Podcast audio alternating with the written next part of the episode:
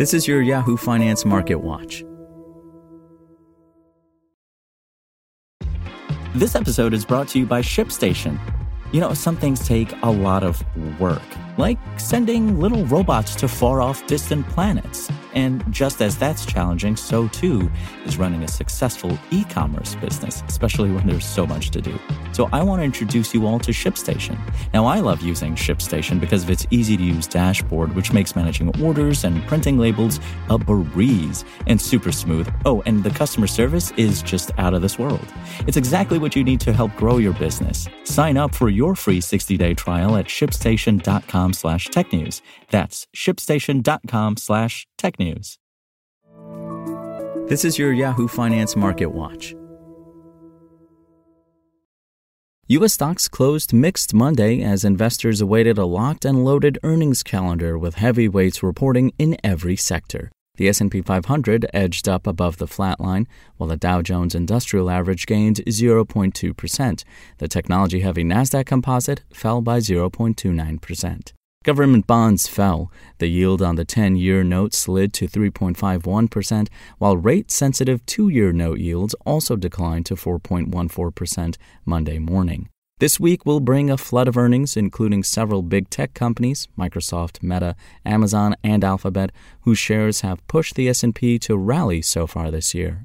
Wall Street has been worried about a so-called earnings recession, with investors expecting a second straight quarter of decline in profits from U.S. companies.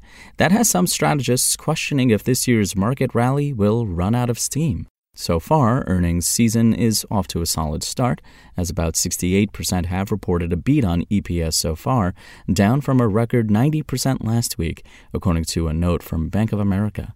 Big bank earnings are in the rear view, but some regional lenders are still on tap, including First Republic Bank reporting after the bell on Monday. Meanwhile, Credit Suisse Group AG reported Monday its last ever quarterly results. Even after UBS agreed to buy out the ailing bank in March, Credit Suisse depositors withdrew nearly $75 billion. Still, Wall Street remains concerned that the U.S. economy will spiral into a recession as the Federal Reserve raises interest rates to cool inflation. Investors will be closely watching the first reading of Q1 GDP out Thursday. Economists expect a 2.2% print compared to a 2.6% in the last quarter of 2022. Separately, after the volatility in energy markets this year, Wall Street's attention will turn to some of the largest players by the end of next week in oil, including Exxon, Chevron, Valero, and Total Energies SE. Following four consecutive weeks of gains, crude oil retreated as data last week showed growing headwinds for the U.S. economy. WTI crude fell 5.63% for the week, while Brent crude broke a winning streak to finish down 5.39% on the week. In single stock moves, Bed Bath & Beyond Inc. filed for bankruptcy. The home goods seller and erstwhile meme stock darling couldn't raise enough money to stay afloat.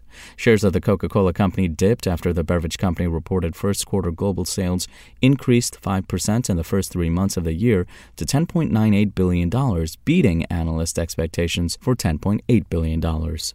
Fox Corporation sank nearly 3% after the network said on Monday that its star primetime host Tucker Carlson have agreed to part ways. The drop was worth more than $590 million to the parent company, according to the stock moves. Overall, the narrative that we're going into recession is very seductive, Baird managing director and market strategist Michael Antonelli told Yahoo Finance Live.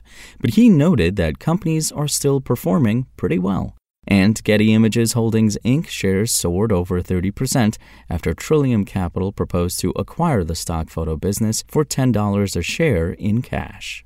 For the latest market news and updates, visit yahoofinance.com and follow us on social media at Yahoo Finance.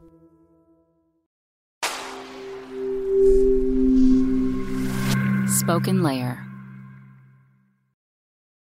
Want to learn how you can make smarter decisions with your money? Well, I've got the podcast for you. I'm Sean Pyles, and I host NerdWallet's Smart Money Podcast. Our show features our team of nerds, personal finance experts in credit cards, banking, investing, and more. And they'll help you make the most of your money while cutting through the clutter and misinformation in today's world of personal finance. You'll get clarity on strategies to help you build your wealth, invest wisely, shop for financial products, and plan for major life events.